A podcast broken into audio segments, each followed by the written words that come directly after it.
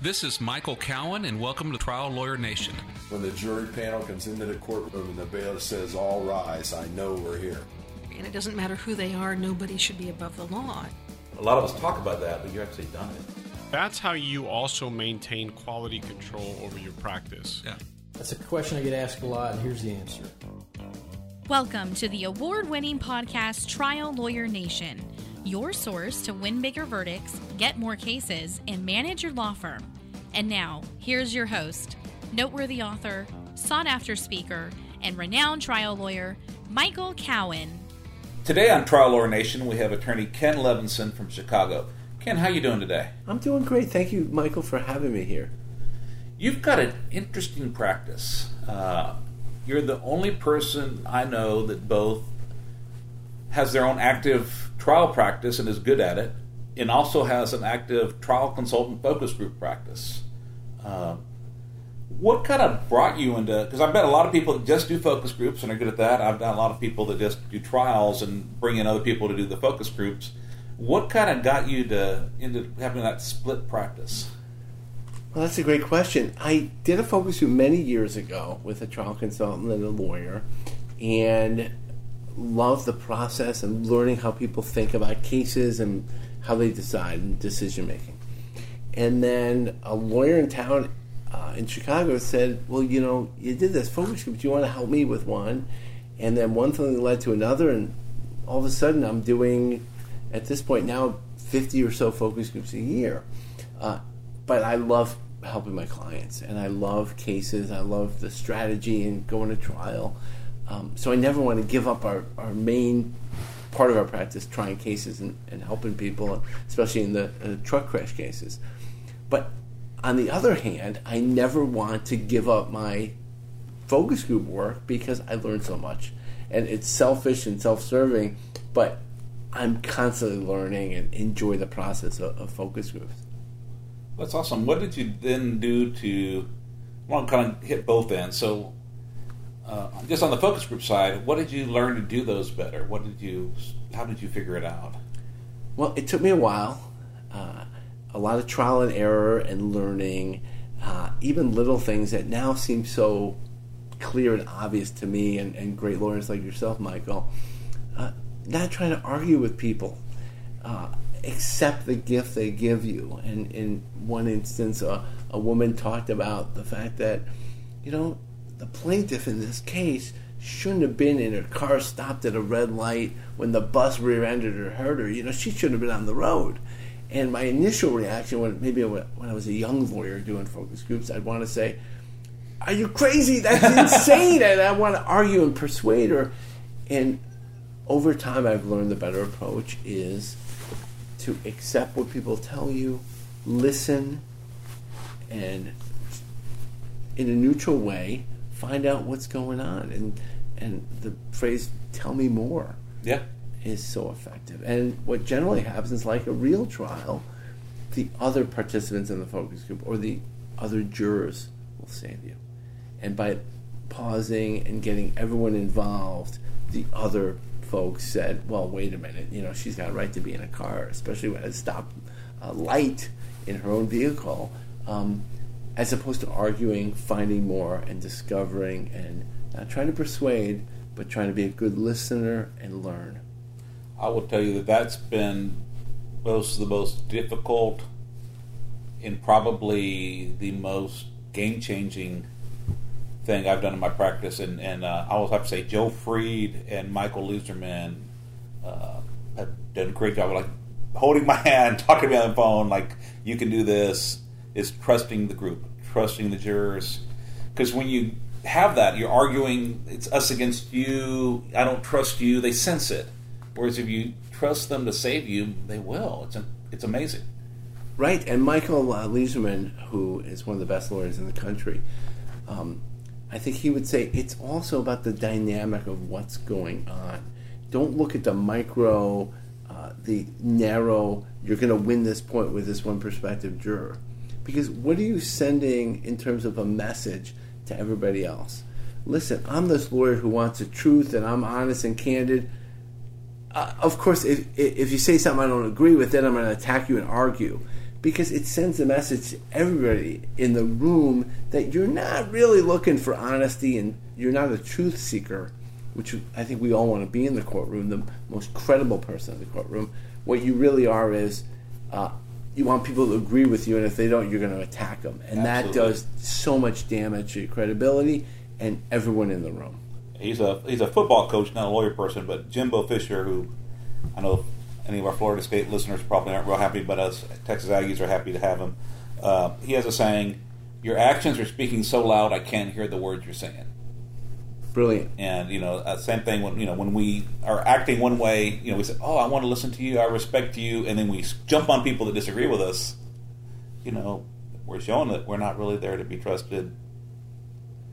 That's right. And with focus groups, what I get to do, uh, and I'm so fortunate, I get up to talk to people about cases and listen and really learn how they think, and it trains me. And I, over time now, I've really gotten much, much better at just listening, accepting, and finding out why they think uh, the way they do, and getting a discussion going, and sort of fading in the background and just learning, observing and learning. And that to me is the key to a focus group as opposed to trying to force your theory and your case down people's throats uh, that might not be receptive to it.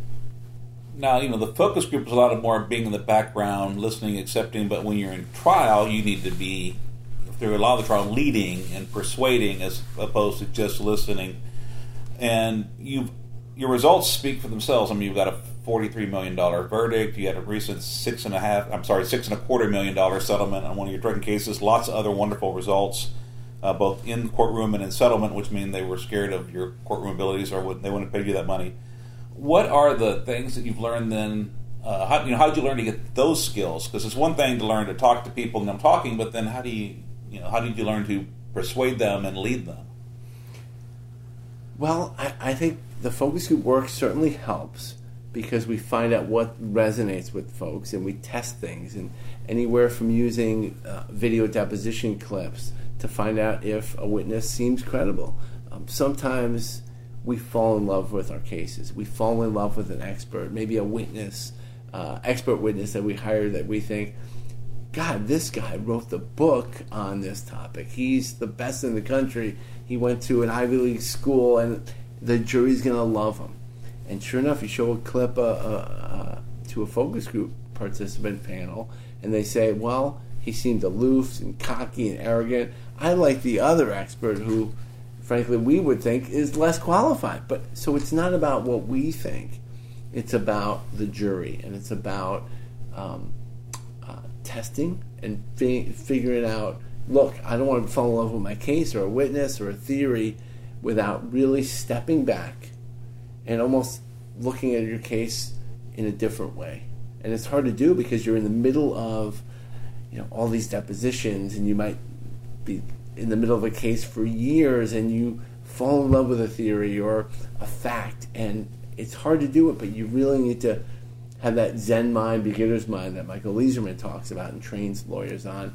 Step back with a fresh slate and then really reevaluate the case and and figure out what's going to persuade people what's the most um, uh, important fact in a case. Because what we think as lawyers the issue spotting and things we learned in law school and proximate cause and the legal standard and all the legalese is not necessarily what's going to persuade and be the best story for your case for a jury for real folks who didn't go to law school So what is it? You know, so you've done, you know, you said fifty focus groups a year. You're talking to a lot of people. What is it there you think that's translated into being able to talk to jurors at the courtroom? well Because it's a different environment and it's kind of a different purpose. But uh, what is it you get out of that experience of just talking to all these people that lets that I think helps you when you're in the courtroom? Right. Well, I think we get lost in the language of being a lawyer. Um, when you and I talk, we're here at a trial lawyers conference, and we're with hundreds of fellow trial lawyers, and we're talking a language that we understand. There's a code we we all have, and there's a way we talk about our cases, and we have shortcuts and little abbreviated terms. by talking to people in a focus group and over you know, thousands of people about our cases, I really try to train myself to talk like real folks and real people talk in, in, in everyday life about our cases. And it's not only the legal standard or uh, the case law that we learned.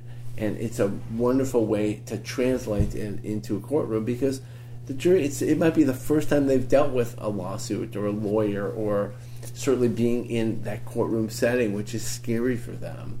Uh, just as a general rule, let alone different language and a man or woman up higher than them in a black robe looking down at them, ordering to do things. And uh, the ability to talk in a real language using uh, terms that people understand that you can relate to uh, is a transferable um, skill set, if you will, that works perfectly in both settings. Yeah, what I found that's helped me is the transformation between being Michael Cowen trying to be a lawyer, or being Michael Cowen trying to imitate Gerry Spence another lawyer, and just being Michael Cowen. Uh, and I think you probably have a lot of practice at, at, being, I don't want to say just Ken Levinson, but being Ken Levinson and being yourself and the power that that authenticity brings to uh, human communication. That's right. It's about being ourselves, and Gerry Spence trains lawyers about this, and, and you you trained, you taught lawyers at Gerry Spence's college, Trial College, on this. Well, Gerry Spence teaches lawyers to do that, but then a lot of them, uh, you know, and I've done it myself, end up trying to imitate Gerry Spence rather than fully, and, it takes like years. You learn things at the college, and it takes years because you know Spence is something special and has had decades on us. Uh, to learn that you're not just imitating someone else; you are being yourself. Sorry to interrupt, but let's go back to. I'll let you get back to no, I, that's that's exactly right. In fact, uh, one of the questions I'm asked most by lawyers is, you're working with some of the elite trial lawyers in the country who are getting, you know, eight-figure verdicts consistently and really doing well in front of juries. You know, what makes them great? How do I do that? And one of the biggest lessons I'm relearning constantly is it's not about style and being someone else in fact, my example is there's some lawyers in Chicago, uh, partners at the same firm, and we did back to back focus groups on significant cases for them. Their styles couldn't be more different. One lawyer talked like he might have, you know, had a high school education and was a iron worker and a regular guy. You can see him just talking in the cafeteria with regular people. No fancy language, just gruff and short sentences and his law partner, smooth as silk and movie star handsome and tall and speaks eloquently and just completely opposite styles. But the reality is, it works for them uh, because they're honest with themselves and they're not trying to be someone they're not. Because I think a jury senses that. I mean, you sense when you meet someone at a wedding or um, at, a, at a bar association function when someone's trying to be someone they're not. Most of the time, after a short period of time, you sense it, you pick it up. And I think the same is true with a jury. They pick up that you're trying to be someone you're not. And I've learned through a lot of different ways practicing law. The most effective lawyer for me is to be myself. I think that's what I even like the way you dress. I mean, someone asked me. I, I actually was a guest on a podcast, which is kind of weird for me being on the other side of it today and someone asked, you know, what my, you know, one of my relatives said that when he tries cases, he wears like his shabbiest suit, you know, or jacket that he has and threadbare stuff. And I'm like, you know, that's not how you normally dress. You know, and, and you know, the way I think of it is like you go to a wedding and you'll see like the uncle or the cousin that never wears a tie, and he could just see he's had the same, you know, he found like an old suit or something that he had 20 years ago, and he's uncomfortable, and it, you know, it doesn't work for him, because it's not him I think the same thing. If if you normally are you know dressed to the nines and you're sharp and you put on shabby clothes, you're, you're it's going to show through. You need to be who you are, and the way you dress, the way you speak, and when you try to be something else, then people smell phony. Yeah, I agree. Especially now with social media, right? They're going to uh, uh, find who you are. They're going to Google you. And in Chicago, uh, there's a uh, instruction judges will tell jurors you know, no outside research. Please don't use the internet about cases and don't research the lawyers. And I think we all know the first thing they do when they get to a computer or a break on their phone is Google the lawyers and Google whatever they can about the case. And if your website, and that's probably another topic for a, a, a podcast, and you've I'm sure hit on this. If your website is something you wouldn't want a jury to see, and it's talking about how you've gotten millions of dollars for clients that weren't deserving, and you are, and it's out there, and you're dressed slick, and it's almost like a used car salesman, and you try to come to court with that shabby suit you alluded to, and you're being the regular guy, which isn't really you. I think a jury's going to sense that in a lot of ways, and maybe even see it on the internet. Yeah, you might be better off wearing your suit. I mean, honestly, right. your nice suit than doing that. That's right. Whereas, you know, I never wear a suit to the office. Now, I do have one on my website, but, uh, you know, I am more comfortable wearing slacks and uh, a regular jacket. I mean, that makes so that's what I do. And I've seen you speak at uh, truck crash trial seminars, and you normally wear a sport coat and some slacks, and you look comfortable, and you're comfortable in front of a large group of lawyers, Right. uh, teaching like you normally do. Yeah, so that's what I. That's because that's me. Now, the- the office I wear jeans, and you know, but that's judges don't like you wearing jeans to court. I, I bet. Well, I think a jury even expects you to wear a certain level of. Yeah. I think it would be disrespectful on a serious case to show up wearing blue jeans. Uh, although my old boss, Ed Stapleton, got an eight million dollar verdict wearing blue jeans once, so you know, he had a judge that let him get away with it. So you never, you never know. But he was a special talent too. So That's true. Uh, I, I, I at least wear khakis. Would you like to meet host Michael Cowen in person? If so, here's your chance. Trial Lawyer Nation is excited to invite our podcast listeners to Michael Cowen's Trucking CLE on Thursday, October 10th in San Antonio, Texas. Join us for a full day of trucking education hosted by Cowen Rodriguez Peacock. The seminar will take place at a location in downtown San Antonio, right on the historic Riverwalk. We will begin at 9 o'clock a.m. and end at 4:30 p.m. The 6.75 hours of CLE will also include one hour of ethics. This is a complimentary CLE with no fee to attend. However, seating is limited to 65 plaintiff attorneys. We've received an overwhelming response to this event already and do anticipate it will reach capacity before October. So if you are interested in reserving a spot, please send us an email to podcast at triallawyernation.com. And now, back to the show. So one thing you said, you know, you've seen the these, you've had a chance to work with these great lawyers. Part of it you've seen is that uh, you know they're comfortable in their own skin. They are who they are. They don't pretend to be something else.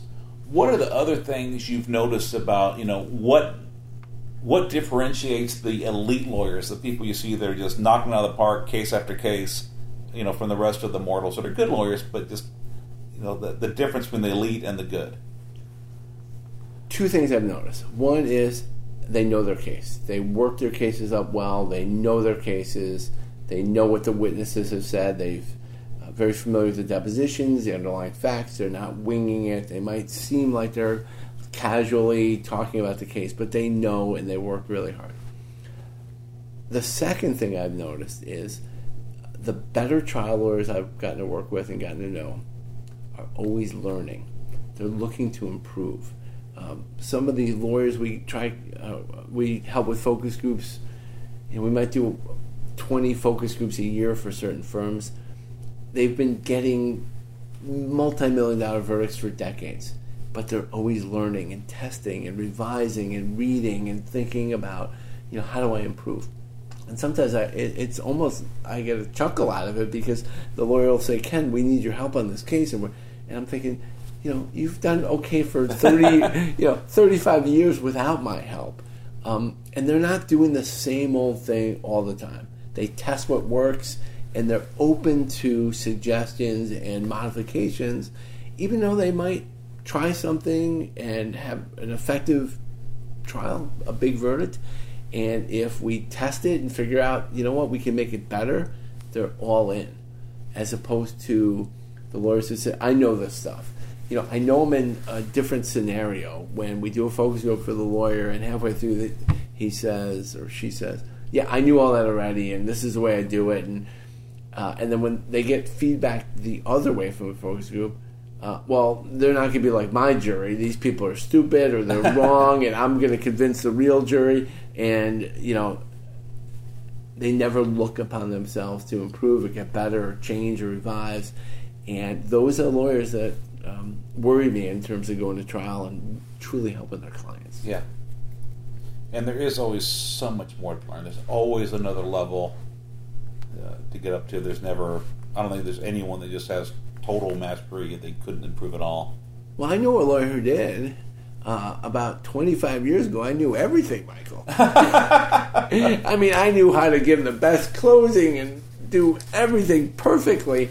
And now I feel like, God, there's so much more to learn. And this is after, you know, you know, 20 some years of practicing and reading and learning and focus group work and trying cases. But there's so much more to learn and revising it better. And frankly, that's what makes this practice enjoyable and uh, the, the, learning aspect and getting better and improving and talking to great lawyers like you and Joe Fried and Michael Leizerman and you know my, my mentor and hero Rex Parris and learning what they do and how they revise things. And you know Rex Parris has done certain things for years with metaphors and cognitive science. And he told me recently some of the things he, he's revising because he's adjusted it and learned better and thought things through a little bit more and tweaked things. And that's what makes what we do so enjoyable and, and fulfilling. Plus, when you people change, I mean, there, there's some basic human things that don't, but juror attitudes change and things that work. Like I had a system for trying car wreck cases back when I was trying the regular non-commercial car wreck cases that worked pretty well, and I kind of gotten back then. I had a huge volume, and so you know, I was trying a lot of cases, but you didn't have a lot of time to necessarily prepare and know your case. I'm ashamed to say that, but it's the truth. Uh, and but I had like a technique that worked, and then about 2003, 2004, it stopped working. Uh, you know, there's some societal attitudes that changed. The jury pool composition to change some, and what had worked before didn't work anymore. And then I either could keep hitting my head against the wall, or I had to go learn new things. That's right. That's right. And how people learn, right? That you know, especially with social media and t- Twitter and shorter t- uh, text messages and the way we process information, the way information is given to us in school and otherwise, uh, you can't stay static and do the same things over and over and expect uh, uh, to get better. Yeah. So, what are some of the things you're doing? With, I mean, we've talked about you talked to lots and lots of focus groups, but other than that, what are some of the other things you're doing to get better? Well, I read a, a lot on decision making, psychology, metaphors, um, uh, psychology, and, and I try to keep up to date with the latest studies and how people make decisions. Um, so I try my best to read a book a week, and I'm very lucky. I get to take a train from my house to downtown Chicago, and I'm on a lot of planes, so I get to read a lot. Uh, and I take what we learn and I share it with my friends, and we analyze it, and then we test it in focus groups, and we use it in cases and depositions and case preparation, and we go to a lot of seminars, and we have in-house training, and uh, I've been very lucky to have wonderful friends who do what we do and have the same philosophy about getting better and learning. And it's like we talked about before, it's an ever evolving process. And I love learning new things, testing them, in, even in a deposition. We have different types of depositions in Chicago and in Illinois, and we have a what they call discovery deposition. So there's no real downside. That's most of the time those aren't going to be read to a jury, and you can test things and ask questions and see how the response is, and use the science behind decision making and rapport and building up um, uh, a line of questions that's going to help your case down the road. Can you give me an example of something that you've learned, you know, something specific you've learned from one of these non-legal books on either cognitive science or decision making or metaphor, whatever it is, that then you've then be able to incorporate into being a better persuader in a courtroom? Well, I love met- metaphors. And Rex Parris got me into using metaphors, and uh, he was so nice to share some of the books and the literature and, and just talk to me about metaphors. Um, and without getting into detail, we think it metaphorically, we think in pictures, uh, and then it affects our behavior. So every case, we're obsessed with finding out what's the metaphor. What's a mountain to climb, or a truck. We had a, uh, a, a truck crash case where it was an older truck driver who'd been doing it 35 years, and he wasn't going to change the way he handled uh, his job and drove, and any safety rule and training and federal reg didn't mean a thing to him. So we came up with a metaphor: you can't teach old dogs new tricks.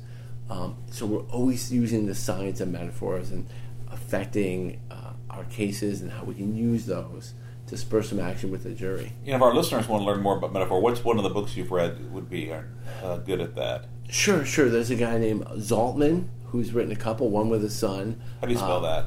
Z A L T M A N. Okay. And he's written two. I think one's How Customers Think, and one's uh, Metaphoria, I believe. The standard scholarly book uh, um, is by Lakoff and Johnson, and it, that'll start you off. It's a Lakoff little bit. what L A K O F F. I believe so, and Johnson. Uh, it's a bit scholarly, but I still recommend it. It gives some great examples of metaphors of war and dance and how it affects our behavior. It's a great way to start, and I know it's a little bit scholarly and thick, but read through it, and it's not that long of a book. And then go to the Zaltman books, and people can always email me. There's a bunch of more uh, I'd recommend on metaphors, and, and they're fascinating. You've, I've heard you. Well, I heard you speak yesterday, and one of the things you said is how you use focus groups to help you either find or test metaphors. Tell me about some of that. Sure. Well, Michael Leizerman, uh, uh, who we've mentioned from Ohio, and, and Chris Stombaugh, based out of Wisconsin, the three of us really started experimenting this with uh, spurred on by Rex Parris. And essentially, what we've done is we've had a focus group where we present a case to participants, and they literally go home for a day or two, and we give them some very simple instructions to find images. Could be old school cutting a magazine image from a magazine to uh, iStock photo or Google images and bring those back to us a day or two later uh, about images that were meaningful to them about the case. And we give them some really simple instructions like, you know, if it's a truck crash case, we don't need a picture of a truck a little bit deeper than that. And they come back with a number of images, and we have one on one interviews with the participants and really delve deep with a series of questions we've developed as to what the image meant with regard to the case. And it could be an image of a person in a prison cell, and you're thinking, well, what? It's a truck case. What does that have to do with a prison cell? Well, it for this particular person, it meant the injuries that the plaintiff had uh, imprisoned him. He was like he was uh, unable to leave his, uh, you know, the injuries were so severe that he was trapped and imprisoned in jail by what this dangerous truck company caused.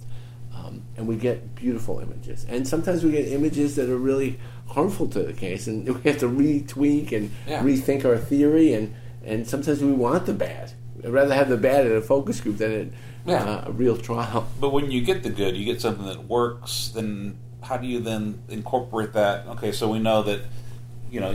Let's say someone says in prison, you're tra- is imprisoning you. You know, then you test a focus group. It works. Yeah, people buy that metaphor. Then how do you how do you incorporate that into your presentation? Well, we can use it by language. Uh, we can also use it literally an image, a visual exhibit that uh, will trigger the metaphor we're trying to uh, use in the case. And there's a variety of ways to do it. We can use it with language in uh, a direct examination, opening statement. I'd rather, oftentimes, depending on the case, have a witness trigger that metaphor. It can be even an expert uh, might explain. I know you've done some uh, complicated truck cases, and sometimes the experts get lost in their specific field of expertise. And if they can come up with a metaphor and say, well, no, it's like, you know, a soccer game or it's like something a child would do, and that can trigger an a jury thinking, well, wait, oh, I get it now. When it can be some complicated issue about an accident reconstruction report, and if you can use a simple metaphor and that's going to stick with them, certainly much better than the complicated Right. engineer or science behind the. So let's say you have like a, a brain injury case, where they're scared to go in public because they look normal, but they can't handle normal interactions, and they don't want to be embarrassed, and so like the injury traps them, imprisons them in their own house, or like trapped in prison because they can't get out without suffering adverse consequences, like being embarrassed, things not going right, having a meltdown. That's right.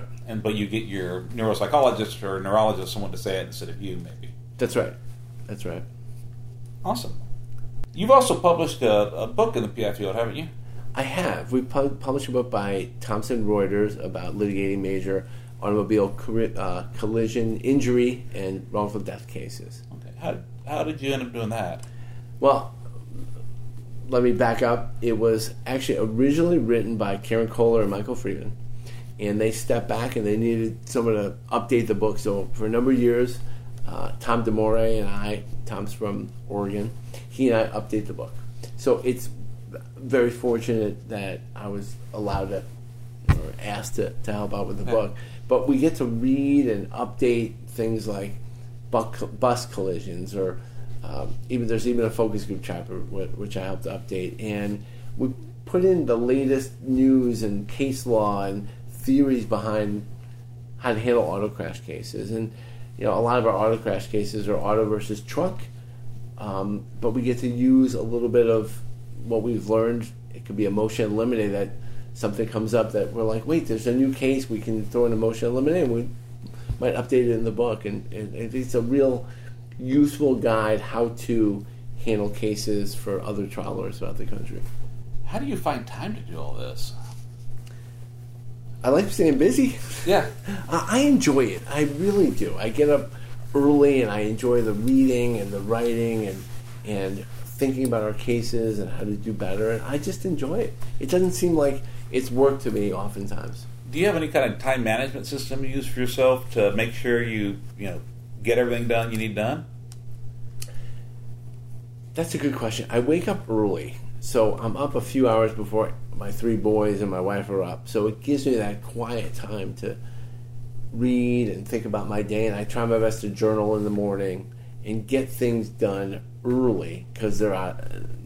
They're, it's going to happen inevitably. For instance, if I want to do something and read a, uh, a book or write a chapter for a book uh, or an article, if I said, you know what, I'm going to schedule for 3 p.m., inevitably we'll get a case on a, a call or a deposition or emergency might come up uh, or a motion might get filed that we have to address. But if I schedule it early, it gets done. Uh, the other thing I've been really trying my best to do, and it's a work in progress, Mike, is to block out time. And I, I was never really good at it. I would just go right at it and get things done. And now I'll look at my week on Sunday and I'll schedule out chunks of time. I'm much better working certain times of the day than others. And I might block out, you know, 1 p.m. to 5 p.m. and just block it out. And everyone in my office will know not to schedule anything that time. I'm getting some long term work done, whether it's reviewing depositions or writing or something else. Because if it's in the schedule, it's blocked out, you're less likely to kick the can, so to speak, to use a metaphor. Each year, the law firm of Cowen Rodriguez Peacock pays millions of dollars in co counsel fees to attorneys nationwide on trucking, commercial motor vehicle, and product liability cases. If you have a case involving death or catastrophic injuries and would like to partner with our firm, please contact us. We would be honored to review the case in detail, discuss where we believe we can add value, and create a mutually beneficial partnership. You can reach Delisi Friday by calling 210 941 1301 or send an email to podcast at triallawyernation.com. She will coordinate a time for Michael Cowen to speak with you in person or by phone to discuss the case in detail. And now, back to the show. We've done the same thing. We found the only way to get big results on cases is to dedicate large blocks of uninterrupted, focused which is enough time away from everything else to let the other stuff stop bothering you, stop being in the back of your mind. Uh, sometimes outside of the office, even. Uh, but definitely, you know, where everyone knows no interruptions allowed, you know, no email alerts popping up on your screen, uh, no phone ringing, and you are going to work on this and focus on this because that's where you really dig deep and get those you know, you know, insights that, that, allow you to, to do great things on cases. That's right. And sometimes we'll even get a conference room at a hotel, even locally. Yeah. Even in Chicago, we'll just block out time. We'll go to a conference room, bring what we need, and especially with technology now. you could bring a huge file. Back when I first started practicing law, you have to have the physical file, and now we can work remotely and just get away from the office, get away from the distractions, and sometimes a day at a hotel conference room, you can do a week's worth of work. Absolutely. And sometimes a week in the office you get no work done because you you're talking to people. You you let the little oh I got to check my email. I mean I, I can spend a day it's going through email, responding to texts, or answering phone calls, and get nothing accomplished. But feel like well I've been here nine hours. And sometimes I'm lazy. I don't feel like working, but I'm too embarrassed to just take the day off, and I'll go in and like between being on the internet and checking email and just going through little stuff. I get mm-hmm. nothing accomplished. I don't move the ball forward, but I've been there nine hours, and so I feel like I can tell people I'm working. That's right. That's uh, right. And I love that that, that phrase "move the ball forward" because it, it it assumes you're playing offense. When I at the end of the day, when I'm I'm doing my family, if I look back at my day and I played defense, if I was reactive all day, it's generally not a great day. Yeah. If I'm proactive and accomplish my goals and playing offense, it's usually a productive, good day. And part of that is journaling. There's a, I think, best self journal, and it, you literally in the morning write in your goals, your three goals for that day. What would make this day a success? You write three things down, uh, and then you're going through your day. My journal's open. I'm like, wait a minute, I got, I haven't even touched those three things because I've returned some calls. I spent an hour responding to emails on a listserv and accomplished really nothing to help my clients that afternoon or that morning. But if I look at my journal and get to those goals and focus on the goals and play offense, it's a much more productive, better day for me, and I feel better. Yeah, you know, I'm I'm trying, and I, still slip, but I've I've looked hard. Like I have three main goals right now in my life professionally. I mean, I personal life, you know, I'd like to lose some weight. I want to make sure I'm a dad with my kids, but professionally, you know, I want to get an eight figure verdict. I want to write a book, and I want to have a law firm that is. I want to run a law firm that allows me to have the time to focus on those other two things. So there's uh, some management things I need to do. There's some coaching and strategizing with other lawyers I need to do to make sure that I don't have to jump into crisis mode and, and fix things that uh, the other lawyers in my office, you know, have the training, have the collaboration with me when they need it to make sure that they're doing great things too, and uh, that if I need to come and try a case, they'll be ready for trial. But basically, it means I want to work on the best five cases at my firm, getting ready, getting them ready for trial, and I'm going to dedicate time for writing. And if, if it's something other than one of those two things are running the firm better, then I shouldn't do it. And it's hard because it's easy to get pulled into other things, but it's uh, being almost selfish about it. Saying these are my goals for the day. I'm almost fifty. I don't have that, but you know, I only have so many days left. I'm not going to die next year or anything, hopefully. But you know, when we get to a certain age, we're like, if we want to achieve our goals in life, this is the time to do it. Uh, that's the only way that uh, things do move forward. Because if not, you can react to other people's stuff all day long and get nothing done that you need done. So there's a couple of things, and I know your firm well now. Uh, one, it it play, takes some planning, A lot of and planning. a structure, uh, and people some buy-in. Your colleagues know, and you have great law partners Oh, that can try good cases, and you can trust your partners, who I've gotten to know very well on cases and seminars and teaching, and what a gift you have that you have the ability to focus on these three main goals you have, knowing that your clients are taken care of. Well, one thing I've learned is only work with people that I trust. So if someone doesn't, then you just have to part ways, and then trust them, and actually trust them and empower them. And uh, it's just amazing. You know, I, I went on vacation, and the first week I'm gone, there's like five million dollars in settlements. There wasn't five million dollars settlements the week before I left. I mean, that's not a normal week for us. I mean, uh, so I'm like, well, man, I want to leave the office more often. you know, but we had we have the right people, and you you you train them. You we spend firm money on not just in-house training, but you know anybody at my firm that if it's something uh, educationally that they want to do that I think is well, I'll pay for it because I'll train them. I will give them the resources, but then you also have to trust them to do it so that you can focus on what you need to get done. That's right, and it's a balance, I bet, because your uh, lawyers are talented lawyers, but they have you as a resource to run case ideas by and strategize. So it's a balance from them for them to have the freedom to handle cases and not rely on you too much, but yet Have the resource. And still use you as the resource and um, have the freedom to do it and independence to do it on their own. So it's a it's a balancing act, I bet. Yeah, and part of it just you know I fall back into what I'm comfortable doing. So like there's things I know how to write a motion to compel, and sometimes I know how to write another motion. I know how to take a certain kind of deposition, so I'll step up and volunteer to do that because you know I'm lazy and don't feel like diving deep on something, and I know I can do it. I know I can do it well. It'll be moving the ball somewhat forward. But frankly, there's someone else that could do that deposition either just as well or within five or ten percent. What won't make a real difference in the case, uh, and I would be better off spending an hour with them, collaborating, planning, uh, maybe 30 minutes afterwards on recapping, and then focusing on, on an even bigger case while they work on the medium-sized case, and uh, they get the experience, they get better, uh, and then I get to give the most, you know, the clients that need the most help, the most help. Well, that's great how you structure the firm. That's fantastic. Well, it took 20 something years of trial and error to get there, so. Right. And your firm isn't bad either. I've met your lawyers. You've got some good people you work with too. so- Oh, I'm, I'm blessed. I'm blessed. You know, my partner Jay is just a talented, smart lawyer, and our associate Dan is just dedicated, smart, always learning, and he's he's great.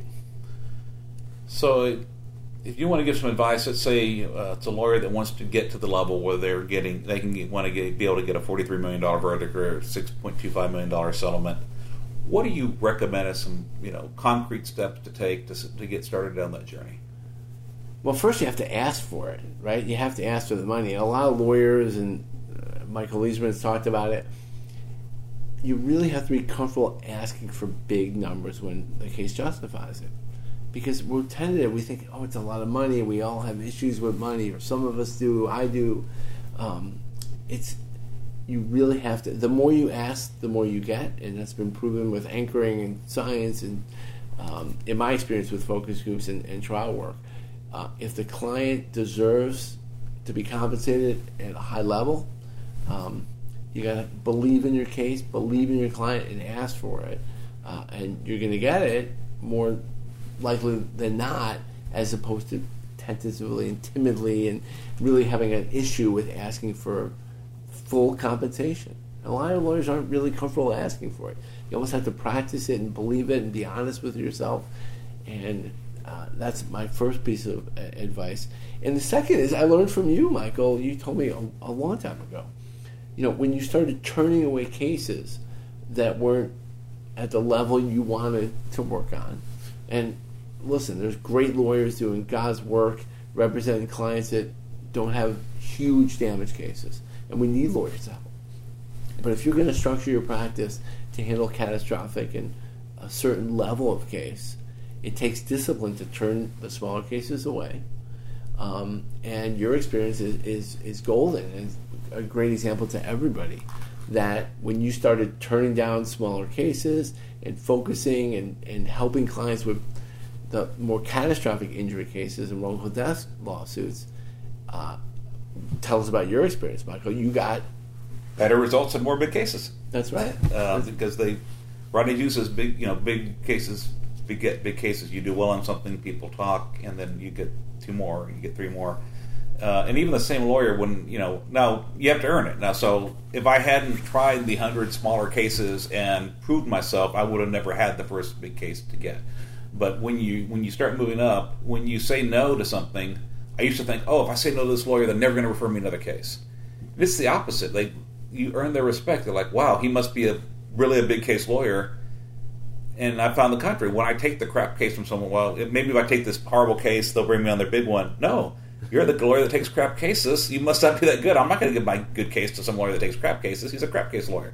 It's crazy, but that's what works. So yeah, having the courage to, to turn things down has been a huge thing for me.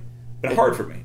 Right, and we're scared. I mean, uh, it, you know, I think as trial lawyers, as plaintiffs lawyers, I, I think we're we're scared. I'm scared.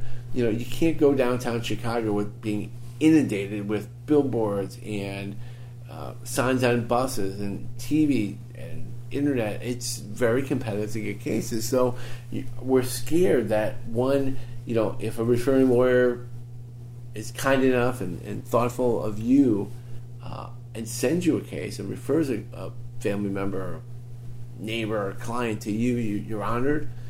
It's hard to you're scared to say no. You're like, well, they're never gonna think of me again, which maybe, but most of the time that's not true. And the other thing is we're scared of our websites. We, we market everything. You know, if you look at lawyer websites, for the most part, it'll say we do, you know, truck and aviation and premises and construction and workers' comp and product liability and dog bite and every injury known to man and woman. Um, because we're scared they're going to have that one big case and we're going to, they're going to look at our website. We don't mention we do that type of case and we're not going to get it. Uh, and I found the contrary. I think people want a lawyer who concentrate and is quote unquote a specialist. We don't say specialist in Illinois, but we, we concentrate in our truck and auto practice. And you know what? If someone has a medical negligence case or another case that we don't handle, that's okay. That's fine. That's not what we're great at. That's not uh, really the best for the client. We're not the best firm for a client to handle a mass tort case or a toxic tort case. Um, so we promote what we do uh, the truck crash cases and catastrophic injuries and, and auto crash cases. So uh, it's hard, it, it's taken a while for us to get to that point, but we can't live in fear. We have to do what we think is Yeah. uh, the best way to handle our marketing and our cases and get to where uh, we need we want to be as a, as a law firm. Now, one thing you and I've talked about is, you know, you've done so many focus groups on trucking cases. I think you've seen what over a thousand groups or a thousand jurors. Uh, Yeah, we've probably done thousands of uh, participants, jurors, right. um, and hundreds and hundreds of focus groups. So you've seen thousands of people make decisions in trucking cases, and that's what you specialize in. Oh, you can't. Okay, you're in Illinois. That's what you concentrate in. That's right. Uh, That's in right. Texas, I can specialize in something. Uh, what are some things you've learned that? Well, the term that comes up a lot in these focus groups with with uh, commercial vehicles is the term professional driver, uh, and there's this difference. People look at the training uh, of professional truck drivers driving 80,000, 70,000 pound vehicles on the road that, God forbid, you're in a crash with them. It's it can be deadly, as opposed to someone like me who's got a regular driver's license. So professional driving comes up a lot. That term comes up a lot, and you have to use that. The other thing that I notice constantly is the issue of vision. When did the when did your client see the truck?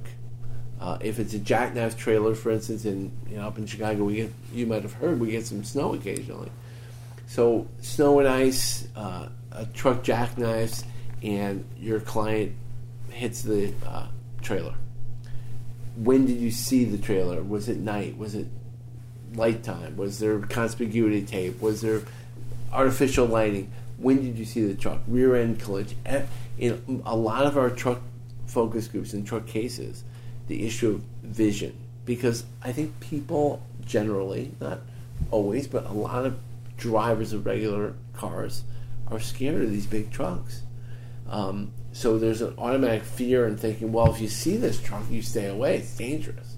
So you always have to make sure that your client uh, and the vision issue is addressed. You can't just leave that to chance. You know, obviously, if the truck was in uh, in the dark and the highway, stopped, and there's no lights and no conspicuity uh, issues, and your client rear ends the truck, that's one thing. But if it's daylight and they could see, it's something you have to deal with. Um, And sometimes you have to own it. And sometimes you have to own it. Then sometimes you have to own it. Uh, and the other thing that comes up a lot in focus with, with trucking cases is the forgiveness of a truck driver's conduct in the instant, in the moment, as opposed to a long-term trucking company with dangerous policies, unsafe policies, hiring unsafe, unqualified drivers, uh, lack of training, and it's a bigger issue. The time frame is longer. Timing is key, as opposed to one split second a driver makes. If that's your case, that's a much more challenging road to hoe than a trucking company that knew better and hired this driver with all these violations, who wasn't trained, who maybe even had some collisions uh, at the same job and was kept on, carelessly, negligently uh, retained. Uh, so those are a few things that come up a lot that we really, as tri- trial lawyers, really need to think about. Great. Well, I've really enjoyed talking to you. Uh, I selfishly get to keep talking to you because we're going to go to dinner. but uh, uh, thank you for coming on the show. Uh, if people want to find you or get a hold of you, what's the best way to find you? Well, um, I'm in Chicago. If you Google Ken Levinson in Chicago, they'll get to me. It's Levinson and Stefani uh, Law Firm, uh, injury lawyers. And Ken at levinsonstefani.com is my email. But call, and if you have a case you want to discuss, I'm always uh, thrilled and honored to strategize the case and help if we can. Anything you need in Chicago, from uh, helping a client to a great restaurant to a Bulls game, uh, we're here. Great. Well, thank you, Ken. Thank you so much for having me, and keep up the great work, Michael.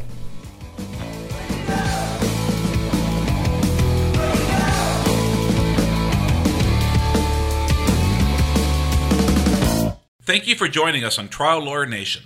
I hope you enjoyed our show. If you're listening to this episode on a mobile device, please click on ratings and review and leave our show a five star rating and write a review. And if you're listening to this episode from our website, please leave a five star rating on the episode page. We'd love to reach more listeners, and doing this will help more attorneys find this podcast.